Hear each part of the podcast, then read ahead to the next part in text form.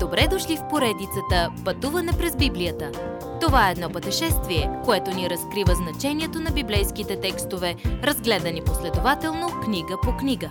Тълкуването на свещеното писание е от доктор Върнан Маги. Адаптация и прочит, пастор Благовест Николов. Изцелен. Евангелие от Йоанн, глава 5. С нарастване на популярността на Исусовото служение за изцеление, Господ привлече вниманието на религиозните водачи. Това чудо в Йоан 5 глава отбеляза повратен момент в служението на Исус и прати хрътките на омразата по петите му. Те не го пуснаха, докато не го пратиха да умре на кръста. Да се срещнем с парализирания мъж, когато Исус изцели – от 38 години той седеше до басейна Витезда с надеждата да бъде изцелен. Юдейският фолклор казва, че ангели докосват водата с крилете си и когато водата се раздвижи, първият, който влезе вътре, ще бъде изцелен. Първите думи на Исус към мъжа бяха Искаш ли да бъдеш изцелен? Стих 6. Защо Исус зададе такъв странен въпрос? Първо, за да събуди надежда в мъжа – и по-важно, Исус искаше мъжът да отдели поглед от басейна и да погледне към него. Ами вие, чакате ли нещо да се случи? Погледнете вместо това на Исус. Това направи и паралитикът. При заповедта на Исус да стане и да ходи, той взе постелката си и ходеше. Мислите си, че всеки би се зарадвал премного на това чудо. Но религиозните водачи възразиха, защото чудото се случи в събота. Исус беше спорил с тях и преди за съботния ден. Те никога не му простиха и тази омраза към него вложи заговор за убийство в сърцата им. Те възразяваха и на това, че Исус се прави равен на Бога. Исус каза следните три важни принципа за себе си.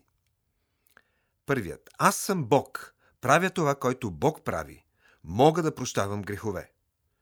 Втория, той възкресява мъртвите, защото е Бог. Това е и причината днес той да може да ни даде вечен живот.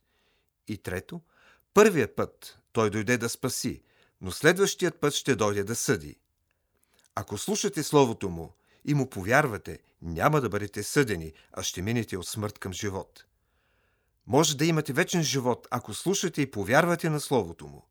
Господ Исус може да дава живот и ще ви направи нови духовни създания. Юдейските водачи по времето на Исус бяха сериозни ученици на Стария Завет, но те учиха, че трябва да спечелят вечен живот чрез усърдна работа. Исус беше живото Божие Слово, но те нямаха време за Него. Те търсиха Бог в Писанието, но не разпознаха в Исус този, който е.